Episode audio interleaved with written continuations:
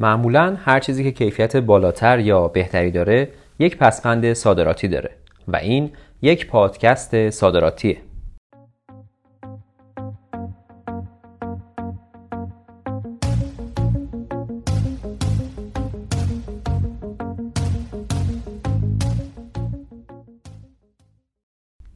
سلام، اشکان بهرامی هستم، کارشناس صادرات که تجربه سفر به 20 کشور دنیا و صادرات به 10 تا از اونها رو دارم و معتقدم اقتصاد ایران در حال تبدیل شدن به یک اقتصاد صادرات محور هست. پس صادرات میتونه نقطه عطفی در زندگی و کسب و کار ما باشه. من به همراه خانم سبا شعبانی، هم مؤسسه پادکست صادراتی، قدم به قدم در مسیر صادرات همراه شما هستیم.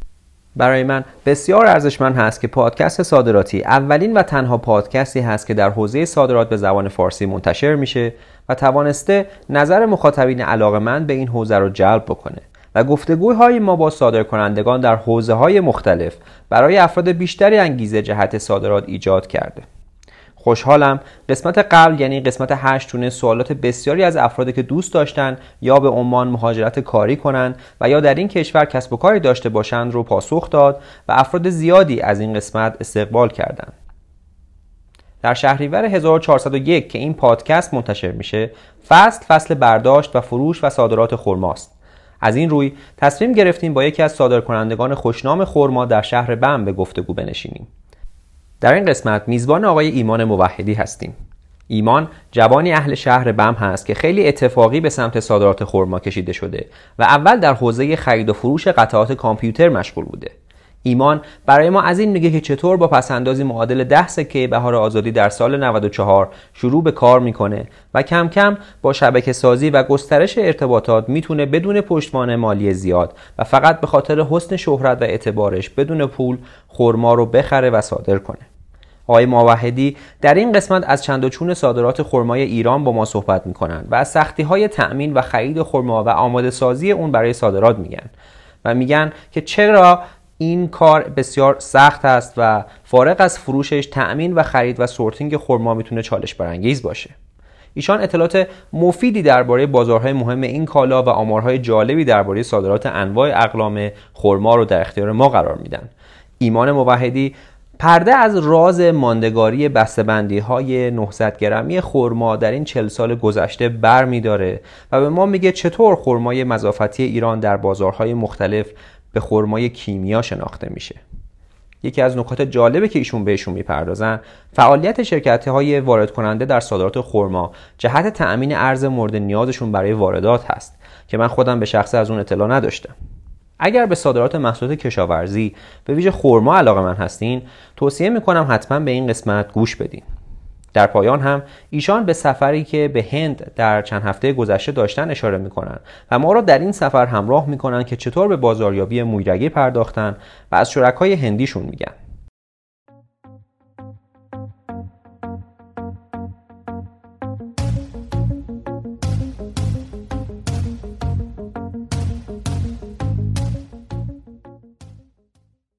سلام جناب موحدی، وقتتون بخیر باشه. خیلی ممنونم از اینکه مرسی، ممنون. خیلی ممنونم از اینکه لطف کردین و در این زمان میذارین با اینکه برای گفتگو با پادکست صادراتی بسیار برای من مغتنم هست. جناب موحدی، امکان پذیر هست خودتون رو معرفی بکنید؟ اهل کجا هستین؟ تحصیلاتون چیه؟ کجا زندگی میکنید؟ بنده ایمان موحدی هستم، 34 ساله، از شهرستان بم و فعال در حوزه صادرات خرما هستیم و عرضم به خدمت شما که مدرک تحصیلیم فناوری اطلاعات هستش، مهندسی فناوری اطلاعات، و در حال حاضر ساکن شهرستان بم هستم و شرکت و مجموعه در خود شهرستان بم واقع است و همونجور که خدمتتون عرض کردم در حوزه خرما و مخصوصا خرمای مضافتی شهرستان بم فعال است. خب من در خدمت شما هستم. خدمت از من دست. آقای مهندس، میشه به من بگید اول از آغاز شما تو حوزه صادرات کارتون رو شروع کردید یا نه کار دیگه قبلش میکردید بعد حالا تو این حوزه صادرات ورود کردید؟ یا کلا مثلا میشه به من بگید چطور شد که وارد کار صادرات شدید؟ خب خدمت شما میخوام عرض کنم که بعد از فارغ التحصیلی از دانشگاه مثل تمام جوانای مملکتمون پیگیر شغل کاری بودیم که انجام بدیم. خب سیستم استقلامی اون زمان من یادمه که چیز خاصی وجود نداشت، یعنی آسمون خاصی یا چیز خاصی نبود. ما توی بازار آزاد خواستیم فعالیت کنیم که توی بخش فروش قطعات کامپیوتر یا حتی بعضی وقتا تبلت و این چیزا می‌خواستیم وارد کنیم، یعنی وارد که نه، یعنی وارد حوزه‌اش بشیم، وارد حوزه فروشش بشیم. و یه مغازه‌ای داشتم توی اون راسته که این اکثرا تو همین صنف بودن، صنف فروش لوازم کامپیوتر. و عرضم به خدمت شما استارت کارم از یه جای خورد که یک آشنا یه مقدار خرما داشت، توناژ بالایی هم بود و از من درخواست کرد که چون من دوبهم هستم براشون مشتری پیدا کنم و از اونجا بود که من استارت این کارو من خورد. و راستش هم بخواین که من جورم یادمه که دوستای زیادی داشتم توی این صنف، یعنی دوستای بسیار زیادی داشتم که فعال بودن توی صنف خرما، حالا صادر کننده نبودن ولی خب به صورت دلالای محلی و غیره فعالیت می‌کردن. و اینجا بود که استارت کار ما توی بخش خرما خورده شد. و بعد از یک مدت من متوجه شدم که اون صنفی که توش فعالم زیاد موفق توش نیستم، یعنی با توجه به نگاهی هم که به قدیمیای این صنف می‌کردم متوجه شدم که حاشیه سود پایین داره، بازار مصرف کوچکی داره با توجه به شهرستان بودن و کم جمعیت بودن شهرها. و من دیگه رفتم توی بخش خرما وارد شدم و استارت کار ما هم به صورت صادرات کننده و اینا نبود که، و به این صورت که بود ما به صورت دلال محلی کار میکردیم، یعنی از آقای ایکس میگرفتیم و آقای ایگرگ میفروختیم و خیلی وقتا بود که تامین کننده میشدیم برای یک سری صادر کننده، برای یک صادر کننده بزرگی بود توی شهر من به نام آقای زرگرزاده. آقای زرگرزاده خب از تاجرای قدیمی بودن و نسل در نسل تاجر بودن و بمی هم نبودن و ما به صورت تامین کننده برایشون فراهم می‌کردیم، از کشاورزای متفرقه خرید می‌کردیم و کالاهامون ارسال می‌کردیم برای مجموعه آقای زرگرزاده. و اینجا بود که استارت کار ما توی بخش خرما شروع شد دیگه. بسیار عالی. پس شما در آغاز نقشتون در واقع میشه گفت تأمین کننده کالا بودین و بعد از یه مدت حالا کم کم وقتی یه کار تأمین رو انجام دادین شاید به این فکر رسید خب چرا خودتون کار صادراتون نکنید و کسی دیگه این کار انجام بده. درست میگم؟ من اینجوری درست؟ پروسه مدت داری بود، پروسه‌ای بود که ببینین خدمت شما عرض کنم حتی در استارت کار ما من خودم به شخص بخشی از یک مجموعه تامین بودم. خب شما ببینید وقتی زنجیره تامین خودش یکی از مهمترین زنجیرهای بخش صادرات کالاست و نمیشه کوچک در نظر گرفتش، بسیار بسیار بخش بزرگیه و من یکی از بخش‌ها بودم. خب مثلا توی بحث خرما من دارم خدمت شما، شاید مواد دیگه، شاید کارهای دیگه تامین کنندگیش به این سختی نباشه، اما توی بخش خرما تامین کنندگی یکی از مهمترین بخش‌هاست و حتی به جرئت میتونم بگم که به شخص تنهایی هم نمیشه کار انجام داد. یک مسئله راستش عذرخواهی می‌کنم من ورود می‌کنم واسه شما. خیلی خوب شد شما اینو ما گفتین. میشه یه مقدار ما با فضای خرما بیشتر آشنا بکنیم که چه ویژگی‌های خاصی داره که شما می‌فرمایید تأمین خود همین کالا خودش یک کار در واقع قامز و پیچیده هست، یک مجموعه ای باید داره این رو تامین بکنه. این مقدار ما رو بیشتر با فضای خرما آشنا میکنه که چرا چه ویژگی هایی داره که شما میگید شاید یه مجموعه باید داره این رو تامین کنه و اینجوری نیست که مثلا من از تهران باشم بیام از یک کشاورز بگم خب قیمت این چنده، مثلا به 1 کیلو 1000 تومان، بعد من اینو برام بده دیگه بشم کیلو 1500 تومان. این مقدار ما رو بیشتر با فضای خرما آشنا. ببینید اول از همه خدمت شما عرض کنم که صادرات خرما شما باید حجم بالا کار کنید، حجم پایین به نظر من شدنی نیست. یعنی که آقای ایکس ایگرگ از شهرهای مختلف برنشن بیان اینجا یک کانتینر بخرن برن بفرستن دیگه مثلا بگن ما میتونیم کار کنیم توی صنف، نه.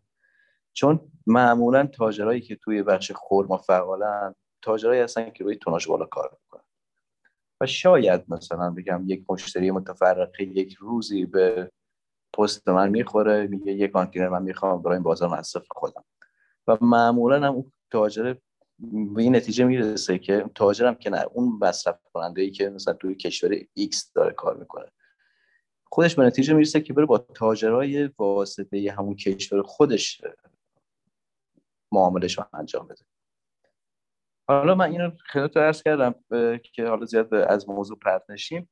بخش تامین خرما، مخصوصا خرمای مضافتی، چون خرمای مضافتی تره‌باره.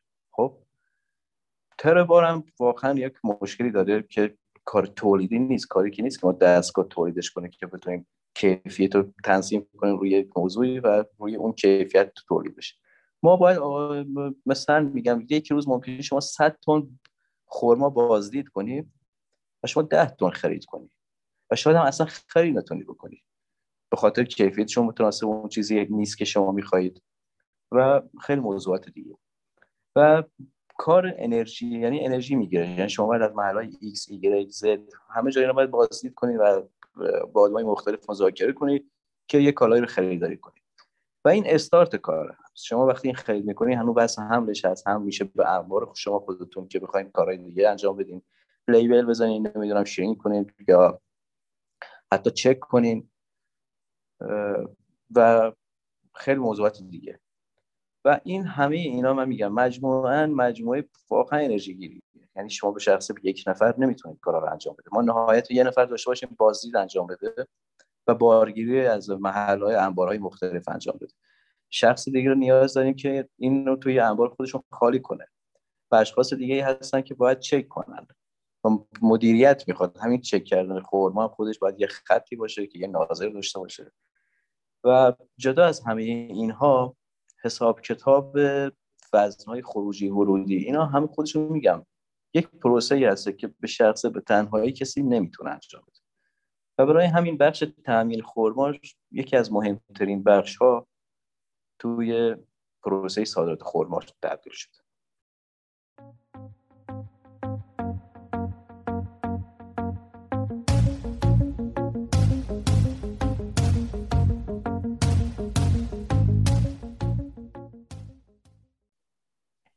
آقای مهندس میشه به من بگید کلا اولی که ایران چه نقشی در صادرات جهانی خرما داره، مثلا از نظر حجمی یا ارزشی رتبه چندم هست، چند نوع خرما کلا از ایران داره صادر میشه، و اگه یه روندی هم توی چند سال اخیر به ما بگید که تو چند سال اخیر چه اتفاقی توی صنعت خرما تولید و صادرات خرما افتاده، اینم به نظرم خالی از لطف نیست. ببخشید بنده حضور ذهن ندارم که دقیق آمار بدم، ولی خب طبق چیزی که بنده میدونم که ما در رتبه به نظرم سوم قرار داریم و رقمایی هم که صادرات خرما داریم از ایران انجام میدیم رقمای مختلفی از همه جمله از کپکاپ گرفته، شاهانی گرفته، زاهدی گرفته، خاصویی دیگه ارزم به خدمت شما، پیارام، کلوته، مضافتی و خرمایی که واقعا خاص ایران هسته و خاص ایران هست خرمای مضافتی. خب بقیه خرمای مشابه دارن و خیلی وقتا خرمای که از ایران صادر میشن به عنوان خرمای مشابه سایر خرما کشورهای دیگه فروخته میشن. ولی خرمای مضافتی خرمایی است که بسیار بازار رو به رشدیه و ما متوجه هستیم که سال به سال تقاضا داره بیشتر میشه با اینکه تولید خرمای مضافتی هم رو به افزایش داره ایران. در شهرستان‌هایی مثل جیفت، مثل استان‌هایی مثل زاهدان، مثل سیستان و بلوچستان هم دارن کار مضافتی رو انجام میدن و تولید روی بالاست و به همین نسبت هم تقاضا روی مضافتی زیاده. اما خرمای ربی هم خیلی خرمای رو به رشدیه که مال منطقه سیستان هستش و بخشی از کرمان. و عرض به حضور شما در مورد جایگاه ایران توی صادرات خرما به عنوان جایگاه بسیار بسیار شناخته شده، یعنی بازار بسیار خرمای ایران شناختن، اما متاسفانه روی مارکت زیاد کار نکرده در ایران. شما سعودی رو می‌بینین که بگم توی 100% مارکت‌ها حضور داره، تونس، ولی خب ایران هنوز جا داره. ایران هنوز باید یه سری تلاش‌های بیشتری انجام بده، چه از بخش خصوصی چه از بخش دولتی، خلاصه جای کار داره. مهندس، عمده بازارهایی که الان دارن خرمای ایران رو میخرن کدوم بازارها هستن؟ ببینین عمده بازارهایی که دارن کار میکنن، حالا من مثلا میذارم ما یه توناژی بالایی که ارسال میشه برای مثلا میگم امارات، خب ولی خب امارات مصرف کنندش نیست. خب میدونین امارات مصرف کننده مضافی نیست، اما خرمای ایرانی نیست، ولی خب از طریق امارات به جای مختلف صادر میشه. و اروپا خیلی رو به رشد، سال به سال داره آمار صادراتش بیشتر میشه، مخصوصا کشور آلمان که آلمان به عنوان پخش کننده در سایر اروپا خرما بهش وارد میشه. به این صورت هستش. و عرضم به حضور شما روسیه که از کشورهای قدیمی است که مصرف خرما ایران رو انجام میده، و هندوستان هم البته بازارش تقریبا افت کرده نسبت به چند سال پیش، یعنی نسبت به 6 سال پیش یا 7 سال پیش ممکنه ترسم، اما با این حال بازم توناژ مصرفی خیلی بالایی داره از خرمای ایران، مخصوصا خرمای مضافتی. بسیار عالی، ممنونم. من از برگردیم به اون اوایل که می‌خواستید شما خودتون به عنوان یک بخشی از یک مجموعه تامین کننده یا حالا به عنوان یک تامین کننده این شجاعت رو پیدا کنید و کار خودتون به عنوان یک صادر کننده شروع بکنید. میشه از اون فضا به من بیشتر بگین؟ اول اینکه یک چطور شجاعت این رو پیدا کرد که این کار رو بکنین، و دو هم این که با چقدر سرمایه این کار رو شروع کردید. خیلی از افراد فکر میکنن که شاید سرمایه خیلی زیادی برای انجام این کار نیاز باشه. دوست داشتم بدونم که نظر شما چطوره و به چه صورت این تجربه برای شما بود؟ من با احتساب تورم میخوام این قسمت خدمت رو عرض کنم. یعنی سال تقریبا عرضم به حضور شما سال 94، خب بله. 94 دیگه 95 اینا استارت کار بود، بعد همون 94 آره. من با احتساب تورم بخوام خدمت شما عرض کنم که تقریبا معادل 10 عدد سکه میشد، الان سکه هم بخوایم روی 15 تقریبا از 150 میلیون به پول الان، خب البته میگم به پول الان با حساب تورم، ولی خب به پول اون زمان هم میشه پول 10 تا سکه. و عرضم به حضور شما که سرمایه چندانی نبود توی بازار، سرمایه خاصی نبود، ولی خب بس اول ارتباطاته. یعنی شما توی تجارت ارتباطات حرف اول رو میزنه. و این که من بیشتر از طریق پشتوانه ارتباطاتم به پشتوانه روابط دوستانه که با دوستای مختلف داشتم توی اون صنف شهامتش رو پیدا کردم، یه سری کار کردم. و مثال میزنم اولین خریدم از حتی باور کنید من اولین خریدم که انجام دادم پول پرداخت نکردم، من اعتباری خرید کردم. از یکی از دوستان بود، آره از یکی از دوستان بود خرید انجام دادم، به یکی از دوستانم فروختم.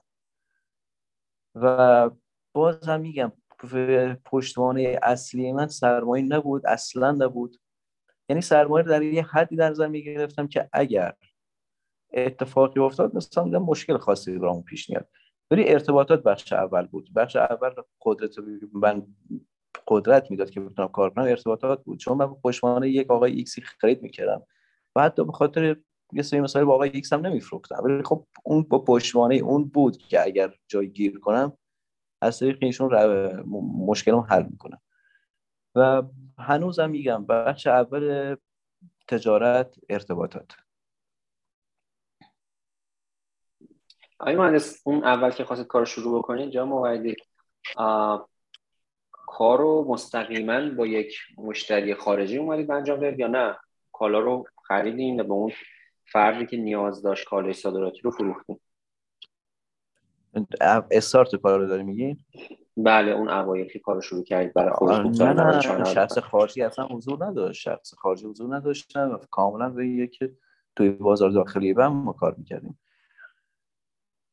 و کی اونجا موعد شما شروع کردید مستقیما با مشتری خارجی ارتباط گرفتن و به اونها فروختن؟ بعد از یک مدت برای یه آقای دیگر که شرکت خیلی معتبری داشتن و توی بخش صادرات به صورت مستقیم فعال بودن ما کار میکردیم. بعد از طریق ایشون، بازم میگم ما هنوز وامدار ایشون هستیم، باز از طریق ایشون یک آقای خارج از ایران بود، امارات زندگی میکردن، با ایشون آشنا شدیم و مستقیم دیگه برای ایشون ما کالا رو آماده میکردیم و صادر میکردیم. بسیار عالی. آقای موحدی، میدونم الان هفته گذشته هم اگر شما کشور هند بودین، رفته بودین بازاریابی بکنید. قبل از اینکه بساطه بالاخص من بیام ورود بکنم به این سفرتون، خب شما قطعا دست اون اول که امکانه این که سفر خارجی برید و این بازاریابی بکنید رو نداشتید. چطور این به قول شما ارتباطاتی که داشتین رو گسترده می‌کردین برای اینکه مشتریان جدید پیدا بکنید، بازارهای جدید رو ورود بکنید؟ چجوری میتونستید این کار اون اوایل حالا با هزینه پایین انجام بدید؟ یا کلا به نظر شما دوستانی که میخوان علاقه‌مندن به این کار ورود بکنن، از چه طریق میتونن مشتریایی که بالقوه هستن و واقعا هم ممکنه بشه باشون کاری رو بافت پیدا بکنن و یه بازاریابی صادراتی داشته باشن؟ میشه از تجربه خودتون بگید؟ جناب مهندس، من یه نکته خدمت شما عرض کنم که سرعت تغییرات بسیار بالا شده، بسیار بالا. همونجور که تکنولوژی داره پیشرفت میکنه، سرعت ارتباطات بالا میره، سرعت تغییرات هم بالا رفته. یعنی باور کنید من با نگرش اول کار خودم اصلا نمیتونم الان یه پیشنهاد بدم به کسی که الان میخواد کار رو استارت بزنه، چون دانش من روی استارت کار مربوط به زمان خودم میشه و اون زمانم خیلی قضایا متفاوت بود با چیزی که الان هست. ولی چیزی که من بخوام نکته که خدمتتون عرض کنم در مورد بازار الان خرما، ببینین بخشاش کاملا واضح و روشنه. یعنی کسی اگر بخواد خارج از توانایی خودش، ببینید ما با توجه به منابعی که داریم، با توجه به توانایی که داریم، باید بهترین تصمیم رو توی حوزه بگیریم که می‌خوایم فعالیت کنیم. چون به شخصه من خودم شخصا نمیتونم با توانایی و با منابعی که دارم برم تو بخش نفت وارد بشم، خب تو بخش مواد نفتی وارد بشم اگر بخوام کار بکنم، چون واقعا با توهم گرفتم. ولی بس اینکه الان دارم خدمتتون عرض می‌کنم بخشای خرما، الان یه بخشی داریم و اون بخش تامینه. خب من نظرم اینه که اگه کسی میخواد توی بخش تامین فعال بشه، باید کاملا ذهنشو بذاره رو بخش تامین، حتی تو شهرستان خودش، تو شهرستان بم توی تامین کار کنه. درآمدش هم خوبه، درآمد بدی نداره، اما خب دیگه باید هیتش همینجا معلوم کنه. اما بخش صادرات خرما رو میخوام خدمتتون عرض کنم. ببینید صادرات خرما الان وارد یه فازی شده که بیشتر در قبال واردات داره کاری رو انجام میده. یعنی شما به خاطر مثال ارزی، مثال پولی، الان سه شرکت هستن که وارد کننده هستن. خب ما وارد کننده‌های مختلف داریم، از نمیدونم مواد اولیه برای شرکت‌های آب میوه داریم، خیلی چیزهای مختلف، از شرکت‌های دارویی داریم و معمولاً این شرکت‌ها میرن تو بخش صادرات هم وارد میشن. خب و این شرکت‌ها معمولاً وقتی تو بخش صادرات وارد میشن، یه سری دردسرایی که من آقایی که میخوام فقط خرما کار کنم، با سرمایه محدودم میخوام کار بکنم، اصلا این مشکلات رو ندارن. و تو این رقابت آدمایی که میخوان فقط یه صادراتی داشته باشن و یه سرمایه محدودی کار کنن، اینا معمولا صدمه میبینن، یعنی نمیتونن رقابت کنن. بازار امروز ایران الان به سمت رفته. خب یعنی ما الان شرکتایی رو داریم که کارشون فقط شده صادرات در قبال واردات و حتی شاید نقش واسط هم ایفا میکنن، یعنی نیستن که خودشون مصرف کننده کالای وارد شده باشن، ولی نقش واسطه رو ایفا میکنن که مسائل ارزی رو حل کنن و کار بسیار پردرآمدی هم براش هست. چون پول، هر چی پول شما بیشتر حذف کنی از تجارت شما سود تو بیشتر، یعنی کالا با کالا در اساس سودش بیشتره. و الان ایران توی بخشه و من نمیتونم باور کنم الان دوستان بخوام داداش خودم راهنمایی کنم توی زمینه که شما بیاین توی صادرات در موقع استارتی بزنید. الان من میگم باید بخشات رو مشخص کنین و بخش تامین قابل انجام. شما میگین توی شهرستان بم کالایی رو از کالای خوب و مرغوبی رو پسند می‌کنی، با قیمت خوب می‌گیری و همونجا می‌دین به دست آقای ایگرگ با قیمت بالاتر. اما اینکه شما بخواید صرفا خودتون یک کالایی رو بخرید و شروع به صادراتتون بکنید، این من از البته میگم محمد اطلاعاتتون ناقصه، نمیتونم قطعا صحبت کنم، ولی از نظر بنده این کار نشده، کار نمیشه انجام داد.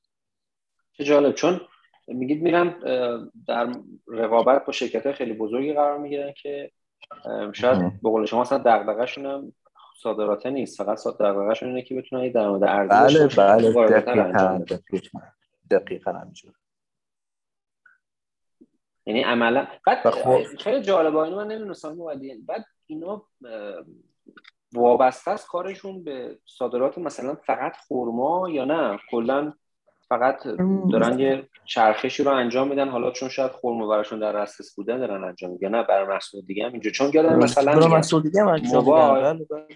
نه من چون یادم مثلا موبایل رو گفته بودن نه فقط خوشبار، میخوام ببینم بابت خرما هم یه همچین فرمولی هست، یا من یادم مثلا میگفتن واردات موز فقط در مقابل صادرات مثلا سیب انجام بشه. میخوام ببینم آیا همچین رفت آمدی هم یه فرمول ذهنی داشتن برای رفت آمدی.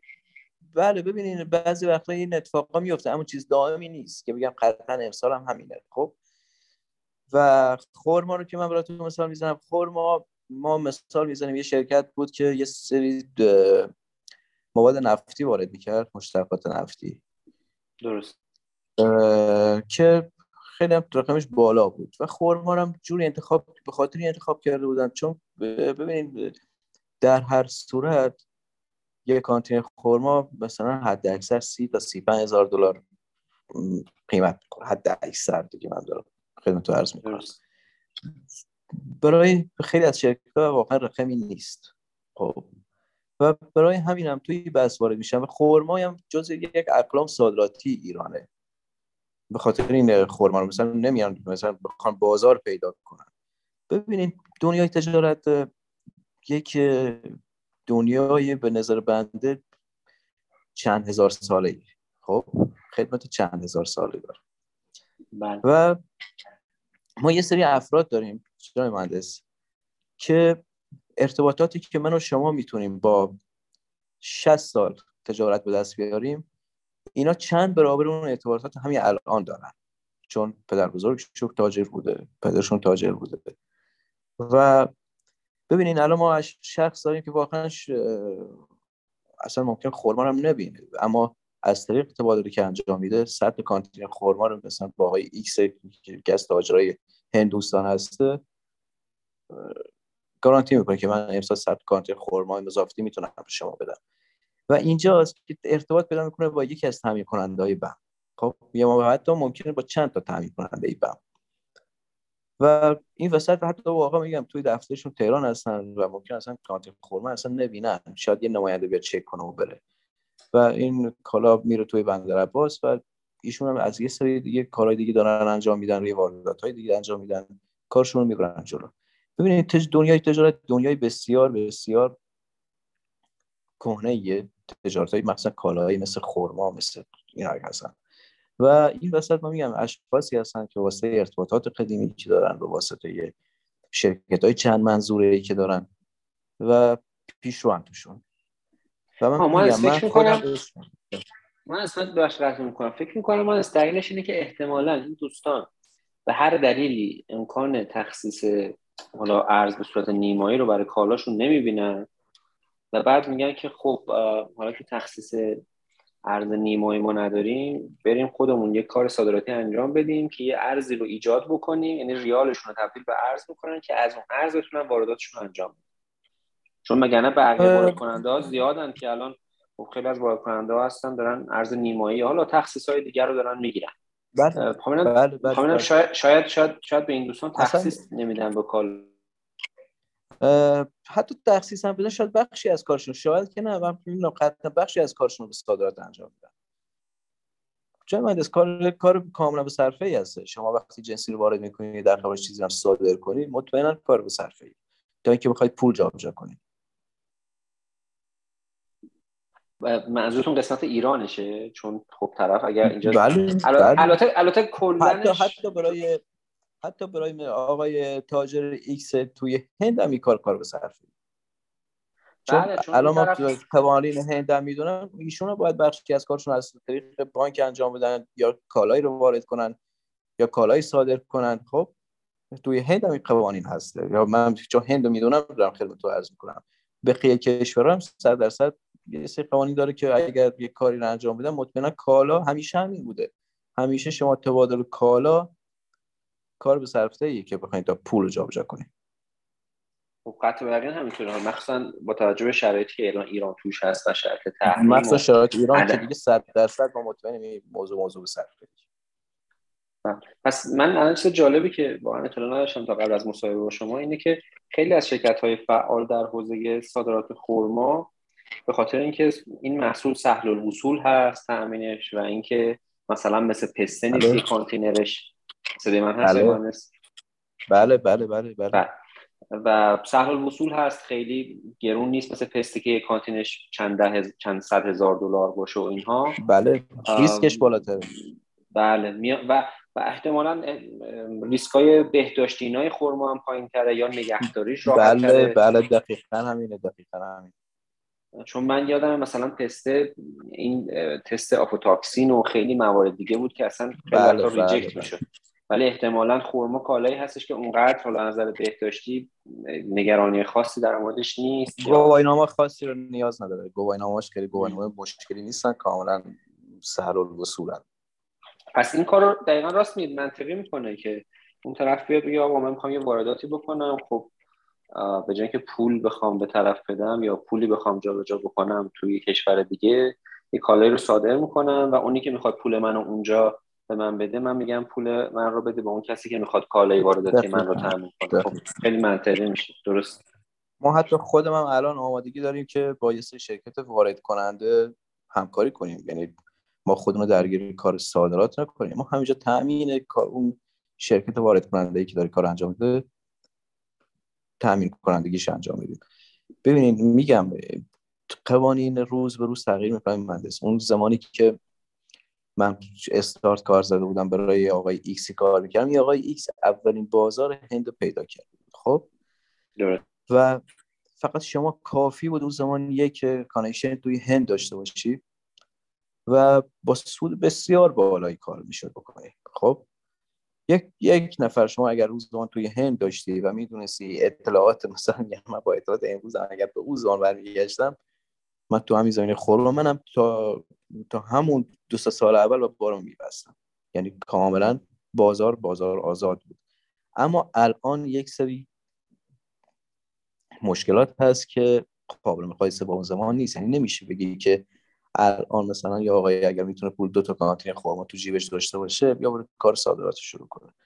چه چالش‌هایی الان جانم عرض کردم، چه چالشایی هست که به قول شما در اوایل کار شما نیست یا الان؟ رقابت قیمت. ببینیم خرمای مضافتی که من اسمش رو زیاد نمیارم چون اطلاعاتش خیلی کامل‌تر از بقیه خرمای خرما دارن. درست. قیمت خیلی مهمه جای مهندس، قیمت بسیار رقابتش سنگینه، یعنی مخصوصا ما مشتریایی که مشتری عمده خرمای مضافتی مثلا میزنم هند هسته. خب و هند جنگستر 1 روپیه 2 روپیه است، بس این نیست که مثلا اختلاف 10 روپیه یا 20 روپیه شما داشته باشی و بتونی توی بازار رقابت کنی. و توی بازار هند کاملا این موضوع میگم جنگ روی 1 روپیه است و بعضی وقتا هر کدوم از این عواملی که شما دارید دخیلن در صادرات خرما، هر کدوم از این عوامل اگر شما نتونید رقابت کنید سر قیمت تموم شده، شما شکست میکنید. و آقای مهندس الان چجوری تامین کننده‌های خرما تلاش میکنن که قیمت تموم شدهشون رو بیارن پایین تو ایران؟ یعنی روش‌هایی که رقابت میکنن با هم؟ متاسفانه به این موضوع فکر نمیکنن، اما بازار در هر صورت درس خودش به همه میده و الان روز رقابت سنگین‌تر میشه. بازم به این موضوع کسی فکر نمیکنه که ما چه کار کنیم که هزینه تولیدمون بیاد پایین، هزینه تولید کشاورزیمون بیاد پایین. کشاورز فقط به این موضوع فکر میکنه که من امسال تورم 30% بوده، منم 30% میارم رو محصولم. بابا ما باید بشینیم فکر کنیم که چیکار کنیم هزینه‌هامون کمتر کنیم، مصرف آبمون کمتر کنیم، هزینه تولیدمون بیاریم پایین. دیگه ارزم به خدمت شما هزینه بسته‌بندی اون رو بیاریم پایین. تا با یک مسئول میاد راهنمایی در موضوع بسته‌بندی کنه، میگه شما چرا بسته‌های کوچیک نمی‌زنید، چرا این کار نمی‌کنید، چرا رو بسته‌تون نمی‌نویسید کاملا ارگانیک، میگه میشه بنویسید کاملا ارگانیک.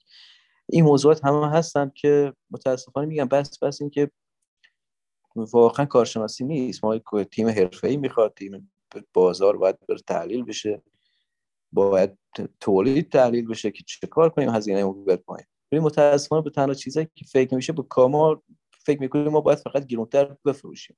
ما هیچ زمان فکر نمیکنیم که باید ارزانتر تولید کنیم. تا زمانی هم که این چیزی رو داشته باشیم افق روشنی پیش رو نیست. مگر اینکه میگم بازار درس خودشه، به خلاصه اقتصاد در هر سال درس خودش به آدما میده، حالا چه امروز چه فردا چه 10 سال دیگه خلاصه درس خودش میده. و این زمانی میرسه که ما باید حتما تولیدمون رو چی کنیم، ارزان کنیم.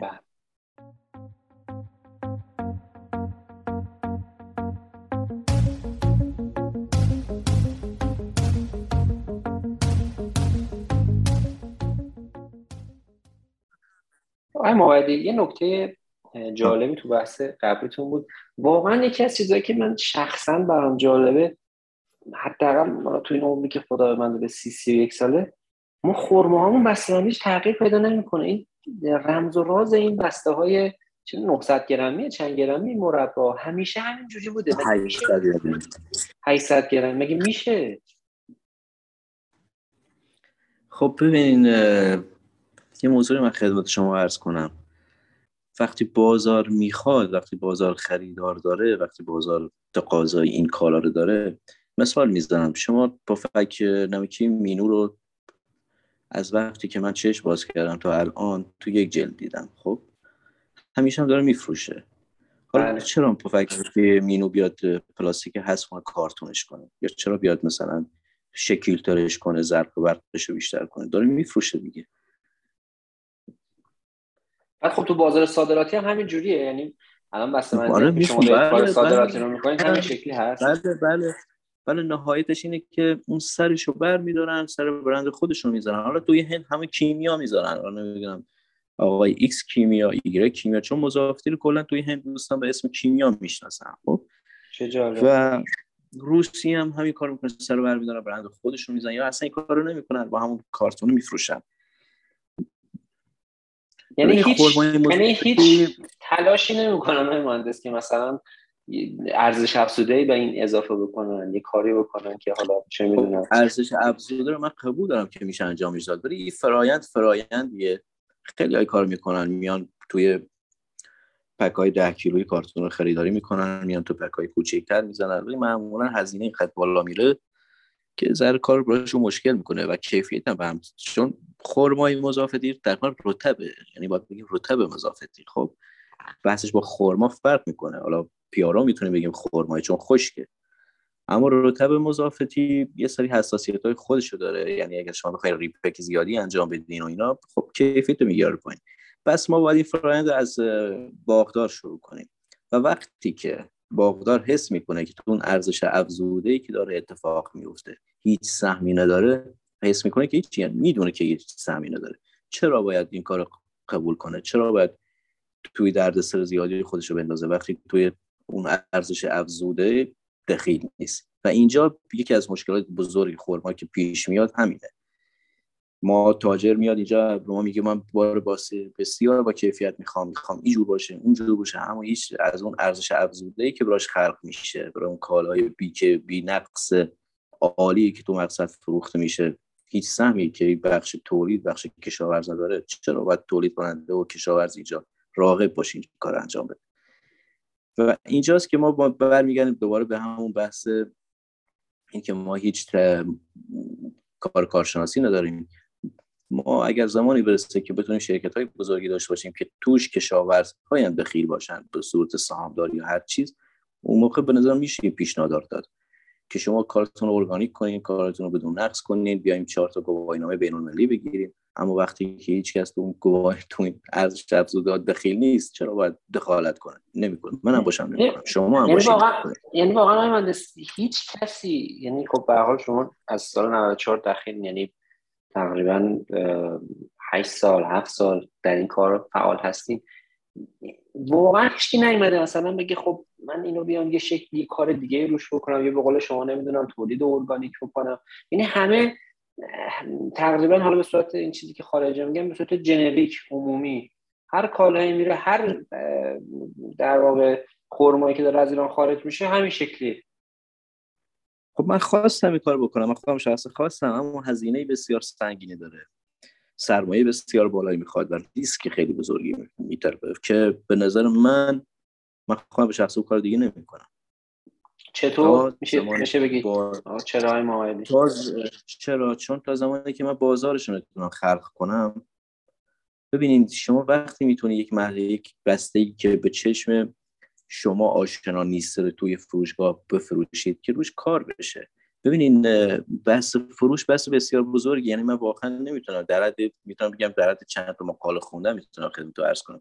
اما بحث اینه که مصرف کننده از توی الان مصرف کننده اون کارتون رو میبینه میفهمه خرمای مضافتیه، ناخودآگاهش میگه خرمای مضافتی شما حتی قفسه بردار. خب اما بسته جدید باید خیلی کار روش بشه، خیلی تبلیغات بشه، خیلی مانور داده بشه که مصرف کننده اینو قبول کنه.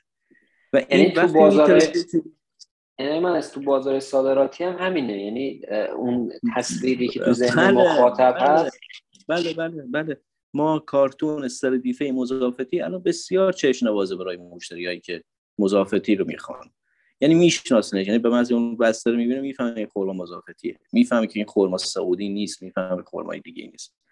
بله چقدر جالب. یعنی تصویری هم که مشتری تو بازار خارجی از خرمای مضافتی داره همین بسته‌بندی هست که ما همینجا داریم می‌بینیم. بله بله بله، وقتی شما یه بسته خودتون تو دفتر خودتون تولید می‌کنید به چشم ما خوب میاد، میگیم به عجب کاری کردین، چقدر خوشگله، چقدر خوبه، مصرف کننده باید اینو بخره، مصرف کننده باید حالش نیست، مصرف کننده طبق عادت خرید می‌کنه. درسته. آقای موحدی عزیز، می‌خوام ببینم که آیا خورما مثل حالا میوه ها، سیفیجات و موارد دیگه صادرات شامل چالش هایی مثل خراب شدن، حالا اصطلاحاً چون تور شدن یا چیزهای دیگه اینا هست نیست؟ میشه این چالش های لوجستیکش هم میشه در موردش صحبت بکنه؟ ببینین یک چالشی که ما چند سال پیش داشتیم، یه مشتری داشتیم که درخواست کردن که ما توی کانتینر معمولی براشون ارسال کنیم تو به هندوستان. ما قراردادمون CFR بود، یعنی به من از اینکه مداری که تحویل میدادیم ما دیگه وجهمون میست در تحویل بگیریم. و یک اتفاقی افتاد، ما کشتی رو از دست دادیم. خب کشتی رو از دست دادیم و اون کانتینر معمولی توی بندر موند و این اشتباه ما بود که این تقاضای مشتری رو ما قبول کردیم در صورتی که خیلی ریسک داشت و ما مجبور شدیم به هزینه خودمون، چون قرارداد ما بسته بودیم و مبلغ قرارداد روی هزینه کانتینر معمولی با کانتینر یخچالی خب محاسبه کرده بودیم، سود خودمون در نظر گرفتیم. ما تمام سودمون رفت به خاطر اختلاف قیمت کانتینر معمولی با یخچالی، چون مجبور شدیم اینو چیکارش کنیم، سویچش کنیم به یخچالی که کالا توی که توی محوطه بندرعباس خراب نشه. و برای خرمای ما این تجربه شد که هیچ قرار نیست زیر بار هر خواسته نامعقول مشتری بریم، مگر اینکه اینو ما نقطه ریسکمون بیاریم قبل از اون خواسته این مشتری. بدونید چون نقطه ریسک ما بعد از اون بود و اگر این کالا خراب میشد شامل چی ما میشد، ما مجبور شدیم عوض کنیم. آقای موحدی، ریسک CFR فروختن رو شما چجوری برمی‌دارین؟ یعنی سود این کار انقدر بالا هست که چون به حال ممکنه به هر دلیلی ما نمیدونیم یه دفعه مثل سال اسفند سال 1398 کرونا میشه یا هر اتفاق دیگه میفته یه دفعه قیمت این کالا کرونا شد. دقیقاً ما تو همون اسفند 98 یه اتفاق برامون افتاد که من اخیراً رفتم بندر، هنوز چی بود قرنطینه زده بودن خیابونا و اینا بود. بله خب میخوام بگم چجوری ریسک CFR رو برمی‌دارن؟ یعنی کالا ممکنه تو راه برسه به اون فرد و اون فرد بگه که خب من این کالا رو نمیخوام، بعد اون کالا رو میخوان چیکار کنن؟ شما اتفاق افتاده اینجوری؟ نه شما ببینید، شما خب قوانین CFR شما وقتی که کالاتون رو میارین روی عرشه کشتی دیگه نقطه ریسک شما تموم شده دیگه. شما مدارک چی میکنید؟ طبق قراردادی هم که بستین، حالا دیگه اعتبار طرف مقابل دیگه باید اعتبار سنجی رو انجام بدید.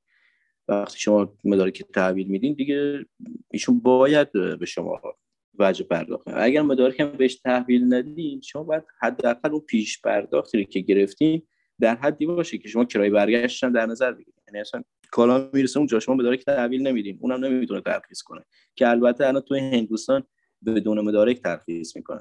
اصلا این ریسک آدم نباید بکنه. با کشورهای مثل هند، مثل آفریقای جنوبی، اینا اصلا نمیشه شوخی کنی، چون بعضی وقتا بدون مدارک کالا رو ترخیص میکنن. خب و حالا با کشورهایی که مثل اروپا اینا میشه مثلا ریسک آدم بکنه که بگه اگر من مدارک ندادم اینا نمیتونن ترخیص کنن و فوقش کالام برمیگردونن. ولی معمولا باید پیش‌پرداخت. آره شما 100% پرداخت هم نمی‌دازید بعد از این کالا رسید. یه پیش‌پرداخت می‌گیرید. شما همیشه یه پیش‌پرداخت رو باید در نظر بگیرید که اینم در نظر داشته باشین که تمام هزینه‌هاتون رو پوشش بده و کرایه رفت و برگشت هم پوشش بده. و آقای موحدی چطور میشه که مشتری ها میان به شما آقای موحدی اعتماد میکنن؟ حالا قطعا میدونم که به هر حال یه رزومه از خودتون ساختین، تو بازار بالاخره میرن راستی آزمایی میکنن، حسن شهرت شما رو میبینن. ولی حالا فرض بکنین یه مشتری جدید، مثلا چیکار میکنین؟ یعنی میگید برو بپرس ببین من با کیا کار کردم، با این آدما کار کردم، بعد اگه منو گرفتی به من پول بده چجوریه؟ نه به این صورت نیستش. به این صورت ببینید بخش عمدهش بخش ارتباطات دوباره تشکیل میده. ما خیلی وقتا میشه دوستامون که توی تهران تشریف دارن تماس میگیرن، میگن ایمان الان مثلا یه دوستی داریم توی فلان کشور میخواد همچین کاری انجام بده، خرما میخواد. یا بعضی وقتا دوستانی کار انجام میدن و بعضی وقتا حتی یک مبلغی رو به عنوان پورسانت این معامله در نظر میگیرن. یه بخشش ارتباطاته، بخشش هم دیگه هست از همین. ببینین روی الان دیجیتال مارکتینگ کار کردنم خودش خوب جواب میده. یعنی البته میگم دیجیتال مارکتینگ به شرطی جواب میده که پشت داستان هم واقعیت، در دنیای واقعی هم چیزای درست حسابی باشه. یعنی اگر من بخوام امروز یک نمایش بدم که دارم بارگیری میکنم، دارم چی میکنم، یا مثلا یه فیلم از جهت‌های مختلف بگیرم بذارم توی هر جای سایت، لینکدین، اینستاگرام، و ولی مشتری خورما معمولا میان توی بم میبینن، امکانات رو میبینن، خود شخص رو میبینن. و معمولا کسایی که کاسب هستن، کسایی که کار کرده باشن، خلاصه از روی اطلاعات طرف یا حتی روی رفتار طرف میتونن تشخیص بدن که کننده هست یا نیست. ولی خب همیشه هم 100% درست نبوده، ولی خب روال به همین صورت بوده تا الان. به صورت من تجربه من اینجوری بوده که به قول شما این دوستان یا میان یا بالاخره باید پرسجو بکنن دیگه، چون نمیتونن که بله اعتماد بتونن. الان دنیای دیجیتال مارکتینگ هم خوب جواب میده قربان. الانم توی بخش کسی خوب رو سایتش کار کنه، رو لینکدین کار کنه، اینستاگرام کار کنه، خوب دیده میشه. البته بخشیش هم از نمایشگاه‌های هم این خاطرم رفتم بگم، نمایشگاه‌های هم نمایشگاه‌های بین‌المللی هم حتی داخلی هم میتونن کمک کنن به موضوع. البته حضور دائمی، یعنی نمیشه شما یه سال غرفه بگیری شرکت کنی سال دیگه نباشی. بعد اگر بخوای شرکت کنی باید همیشه باشی، که بعد از 4 تا نمایشگاه دیگه شما رو میشناسن، میان اعتماد میکنن و میبینن که ایشون مثلا 4 سال داره حضور پیدا میکنه.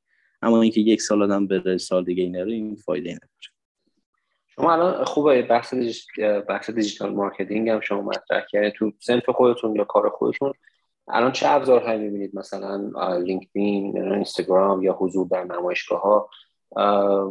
یکی تو حوزه بازاریابی، حالا به ویژه مسئله خرما، چه ابزارهایی رو می‌بینید که افرادی که بخوان حالا یا کار صادرات شروع کردن یا صادرات دارن میخوان توسعه بدن، چه ابزارهایی در دسترسشون هست که بتونن کار بازاریابی بکنن و مشتری پیدا بکنن و کارشون رو توسعه بدن؟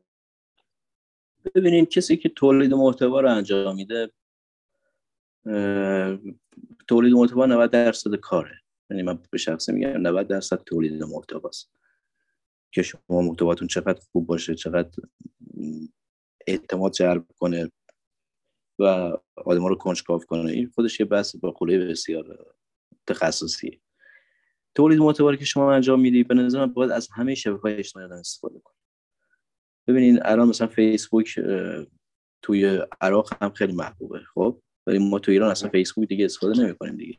نه یا بس آره لینکدین الان مثلا توی هندوستان خیلی خوب جواب میده دیگه. اینستاگرام حتی برای داخل خودمون، بازم خدمتتون عرض کردم که یه سری ما وارد کننده داریم که دنبال یک تامین کننده خوب می‌گردن.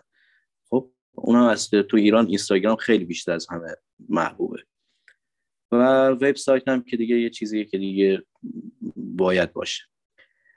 و اگر منسجم باشه، اگر کسی نظم داشته باشه، تولید محتوای خوب داشته باشه و پشت این تولید محتوا هم دنیای واقعیتش هم دنیای واقعی درستی باشه و دروغین نباشه، خدای نکرده، محیط بسیار بسیار اوکیه که بخواید مشتری پیدا کنید. دیگه از طریق‌های مختلف گوگل مپ شما میتونید الان یه سری مشتری پیدا کنید. حالا شما تو گوگل مپ هم که مناطقی رو بشناسیم که صنف مثلا میذارن خرما یا هستن، شما میتونید با اونجا چیپ کنید. خلاصه یه سری هستن که خودشون مشخص کردن. از این طریق هم حتی میشه. ابزار زیاده الان الحمدلله دیگه. یه سری کارا خیلی راحت‌تر شده برای بازاریابی. آقای موحدی عزیز یه سوال دیگه دارم، میشه یه مقدار در مورد سفرتون به هند به ما بگید که در هفته پیش بود که خیلی هم بروز هست، خوبه در موردش صحبت رو کنیم. یکی این که یه چیزی که میخوام بدونم این که چطور این سفر رو تونستید انجام بدین، چجوری شکل گرفت، حالا مثلا به دعوت مشتریانتون بود یا نه، و یه سوال دیگه هم که اونجا مشتریان نهایی رو هدف سفرتون قرار داده بود یا نه، اون کسانی که تجار حالا بزرگتر بودن و تو حوزه واردات و صادرات مشغول بودن، این مقدار از اون فضا و حالا اتفاقاتی که تو اون سفر افتاد به ما میگین، تجربتون به اشتراک میذارین. سفری که بنده داشتم به اتفاق همکارم جناب آقای صدیقی به دعوت شریک تجاریمون در هندوستان بود، جناب آقای نقوی، و ما این سفر رو بیشتر با هماهنگی ایشون رفتیم و ایشون یه سری جلسات هماهنگ کرده بودن با یه سری مشتری هستن که کار عمده واردات خرما رو انجام میدن و ما مذاکرات مستقیم با این افراد بود. یعنی برای جستجوی مشتری جدید ما تقریبا نرفت، یعنی همچین پلنی نداشتیم که بریم جز مشتری جدید رو پیدا کنیم و بیشتر یه سری جلسات خواستیم از نزدیک داشته باشیم با یه سری افراد که تقاضاشون از نزدیک بشنویم.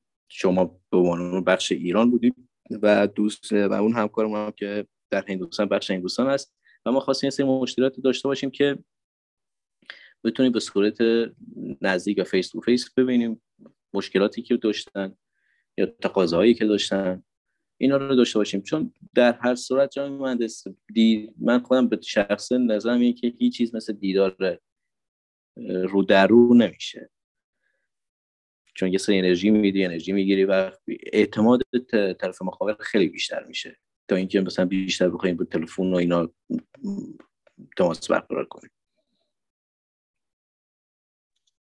بسیار عالی. آقای موحدی یه سوال دیگه دارم که آیا خدا نکرده تو این حالا 7 سالی که مشغول این کار هستین با شزئی مال یا حالا چه میدونم ضرر جدی تو این حوزه روبرو شدین؟ میشه یکم از تجربه‌تون به من بگید؟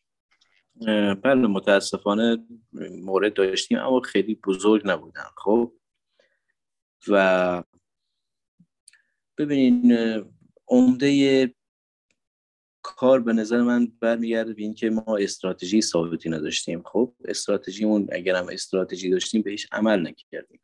مثال میزنم ما استراتژی داشتیم که تا وقتی قرارداد نبندیم، ضمانت درست نگیریم، کار رو نکنیم، اما می‌دیدیم یه سری اتفاقات فورس ماژور میفته و ما تحت تاثیر قرار می‌افتیم و کار بدون قرارداد انجام میدادیم. خب یا بدونی که فروش اون فیکس کرده باشیم، می‌دونیم یه تولید انجام میدادیم و بستر چون برای اون بازار فروش در نظر گرفته بودیم بسته رو دست ما میموند.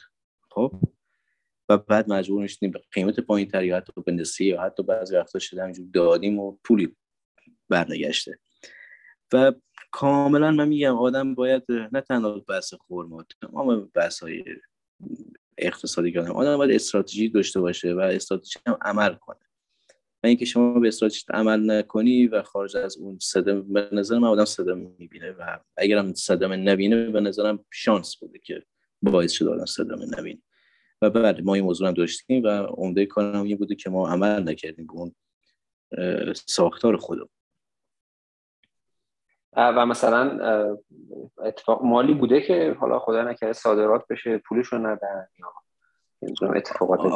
آره متاسفانه شده، نه که اون خیلی چیز بزرگ نبوده، خیلی چیز بزرگی نبوده. یعنی تو بحث‌های کلان خلاصه آدم ببینید آدم تو بازار بعضی وقتا میبینه مثلا میتونی شما 1 میلیارد داری میتونی باهاش مثلا یه ریسک 5 میلیونی بکنی، خب اما ما هیچ وقت نمی‌آونیم مثلا 1 میلیارد داریم که مثلا ریسک 500 میلیونی بکنیم، ریسک 700 میلیونی بکنیم.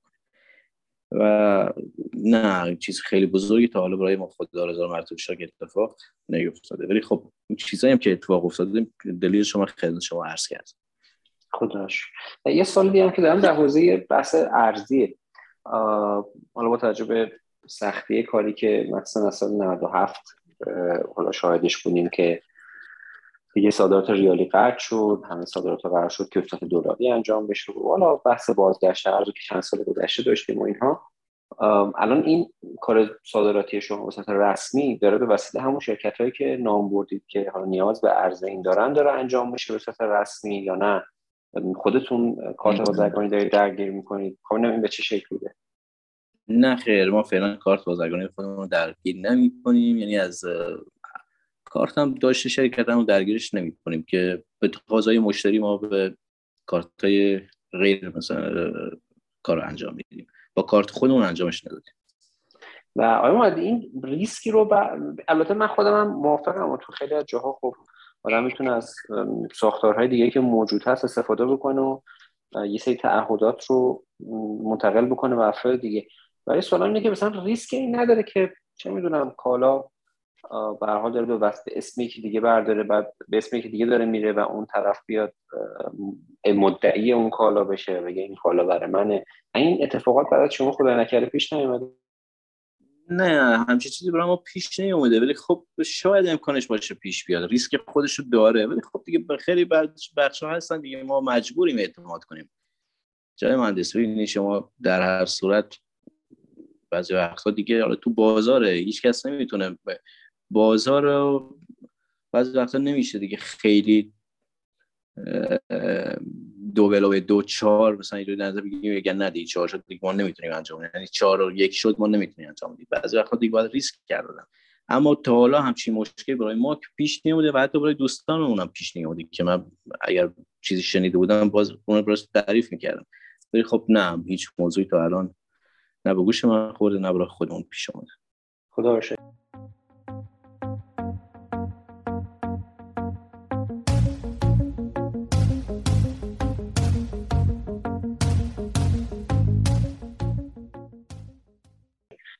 من دیگه روندی رو دوست دارم با هم پله پله بریم. میخوام ببینم از الف تا ی تو بحث صادرات خرما چه اتفاقی میفته. یعنی مثلا تو ذهن من اینجوریه که حالا به هر طریقی یه درخواستی برای شما میاد و از اونجا فکر میکنم روند از اینجا شروع میشه که شما حالا تصمیم میگید آیا این درخواست رو انجام بدید یا نه.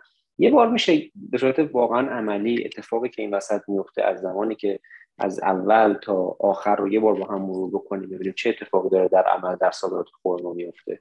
این روز کاریتون در نظر بگید بخوایم بگیم این روند چه شکلیه، میخوام تو عمل رو ببینم و شنونده‌های ما باهاش آشنا بشن. خدمت شما عرض کنم که ما میتونیم اینو در نظر بگیریم که یک درخواست داریم از آقای مهندس بهرامی بر مبنای این کیفیت و معمولا استعلام قیمت میکنند. خب استعلام قیمت وقتی انجام میشه یه سری مذاکرات انجام میشه، خب منجر به سفارش کالا میشه. حالا من قبلا چون بعضی موقع سوال پیشم میاد دوستان ازتون بپرسم آیا خرما هم مثلا پسته یک نوع خرما، یعنی مثلا خرما مضافتی داریم صحبت می‌کنیم این باز دوباره انواع مختلف پیدا می‌کنه؟ مثلا تو پسته شما وقتی میگی پسته اکبری خب بسته به اون سایزش یه دفعه بله بله خانم خرما هم اینجوریه نه فقط وقتی میگه خرما مضافتی دیگه خرما مضافتیه نه خیر شما میتونید مثلا وقتی میگین ما خرمای مضافتی رو میانگین وزن 7 کیلو میخوام خب یعنی شما اینو در نظر میگیرین که اگه با میانگین وزن 7 کیلو شما اینو در نظر میگیرین که اگر توی یک تریلی 25 تنی 3300 400 عدد مادر کارتن قرار بگیره میانگین این 3300 400 تا بشه 7 کیلو یعنی اگر ما وزن کل تقسیم به تعداد کنیم میانگین بشه 7 یا اینکه شما میگین به اون میگین نه من میخوام وزن همه کارتونام بین 7 تا 7200 باشه اون باید همه کارتون‌ها وزن بشن خب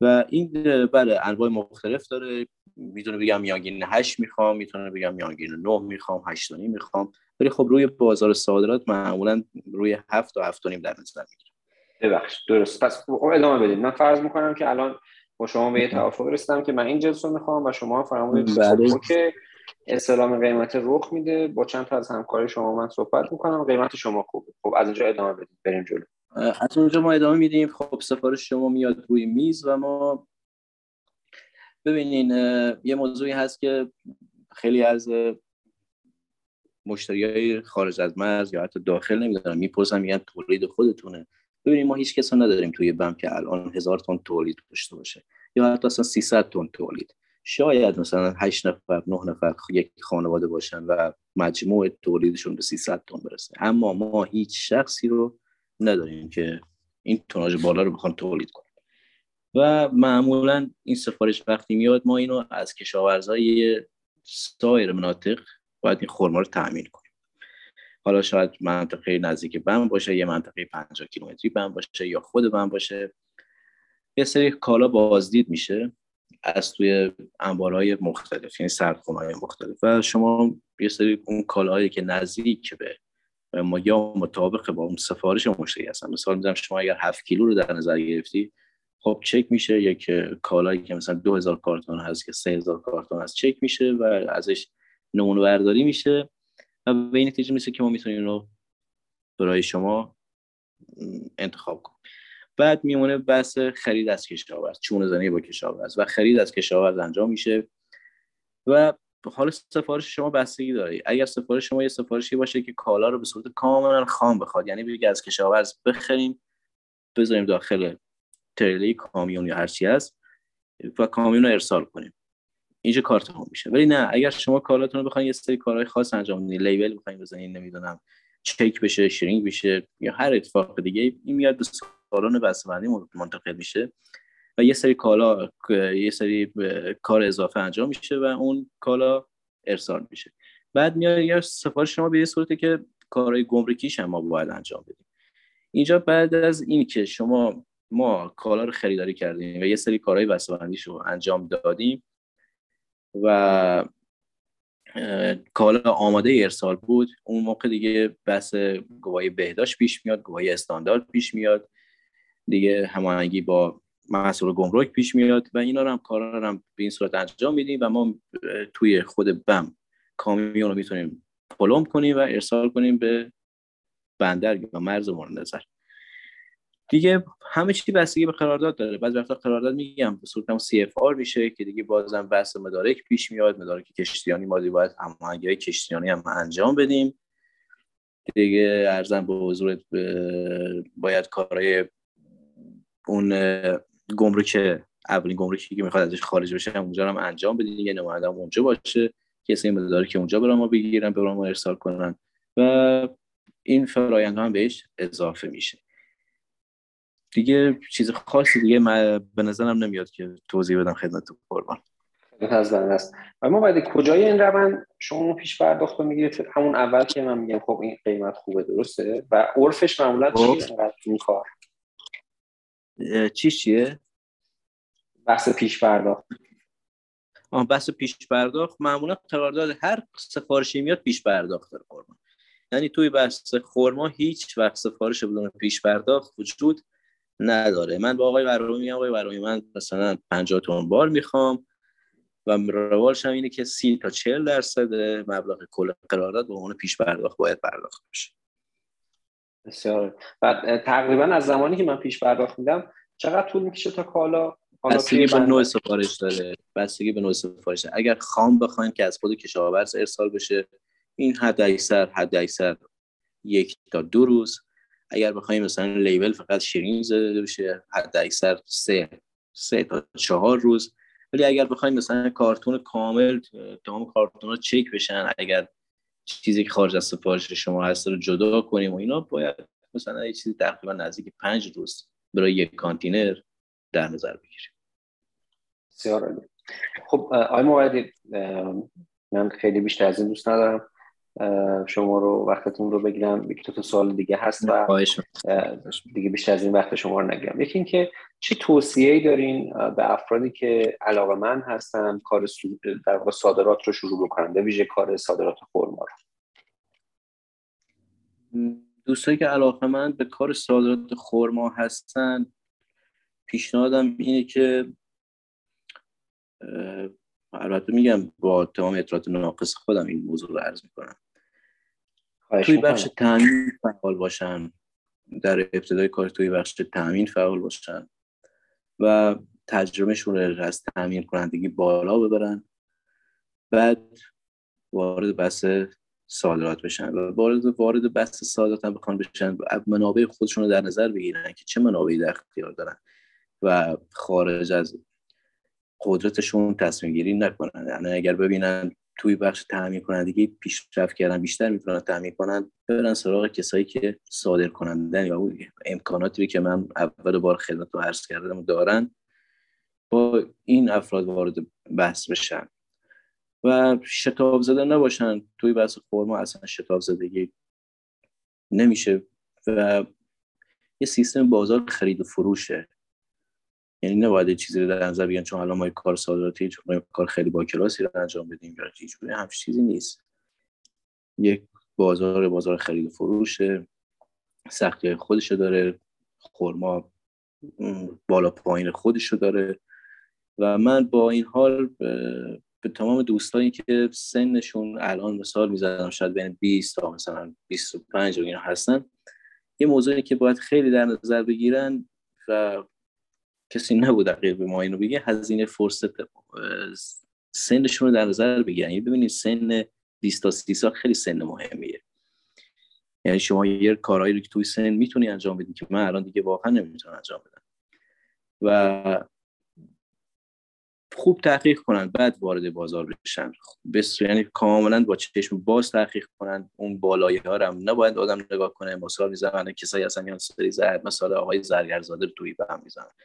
خب آقای زرگرزاده پیشینه‌ای داره که واقعی میخوام خیلی درس کنم، یه پیشینه چند نسله داره توی بحث تجارت و نباید کسی اون رو نگاه کنه، باید برن کسایی نگاه کنن که شاید هم لول خودشون هستن، ببینن تو بازار دارن چه کار میکنن.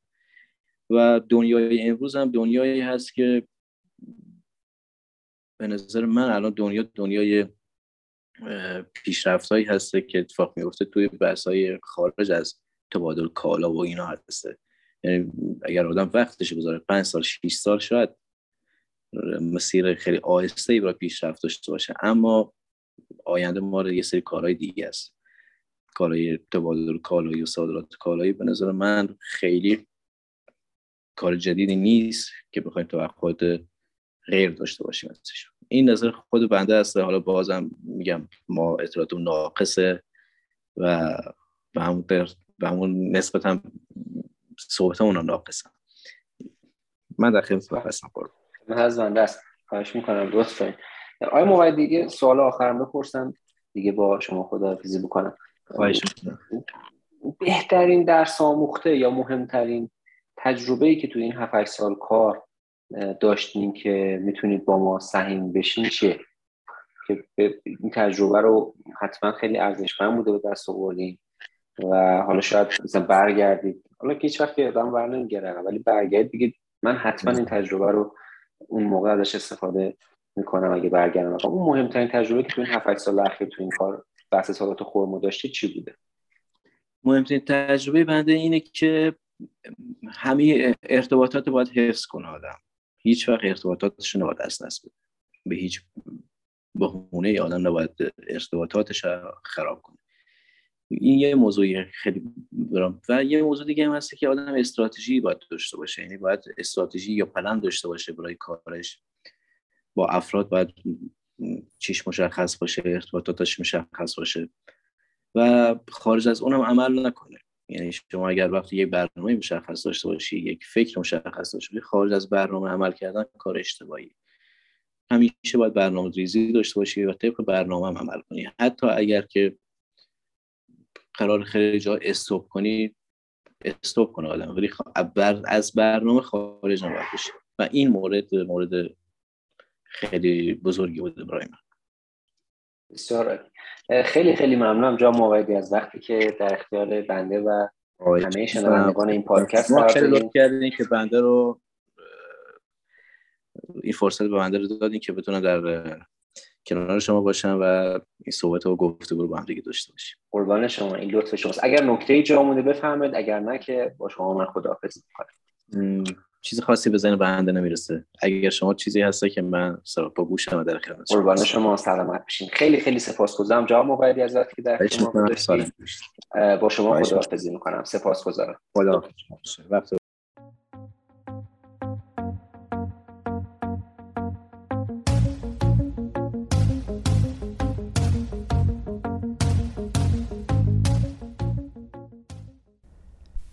خیلی ممنون که وقت گذاشتید و مصاحبه ما رو در این قسمت گوش کردید. ما رو میتونید در کست باکس، اپل پادکست، اسپاتیفای گوش کنید و حتما اینستاگرام ما با آدرس saderati_podcast رو دنبال کنید تا محتوای تکمیلی رو بتونید دریافت کنید. متاسفانه ممکن هست برای گوش کردن پادکست ما بدون VPN به مشکل بربخورید، پس اگر دوست داشتین میتونید کانال تلگرام ما رو هم دنبال کنید تا اونجا هم به آخرین قسمت‌ها دسترسی داشته باشید. لینک اینستاگرام و کانال تلگرام رو در توضیحات این قسمت برای شما میگذارم. در آخر میخوام از اعضای تیم پادکست صادراتی تشکر کنم. از آقای سهيل سرایان برای تدوین پادکست و انتخاب موسیقی و آقای قشایار محمودی برای طراحی لوگو و کارهای گرافیکی. خیلی سپاسگزارم از همراهی شما. موفق و مؤید باشید.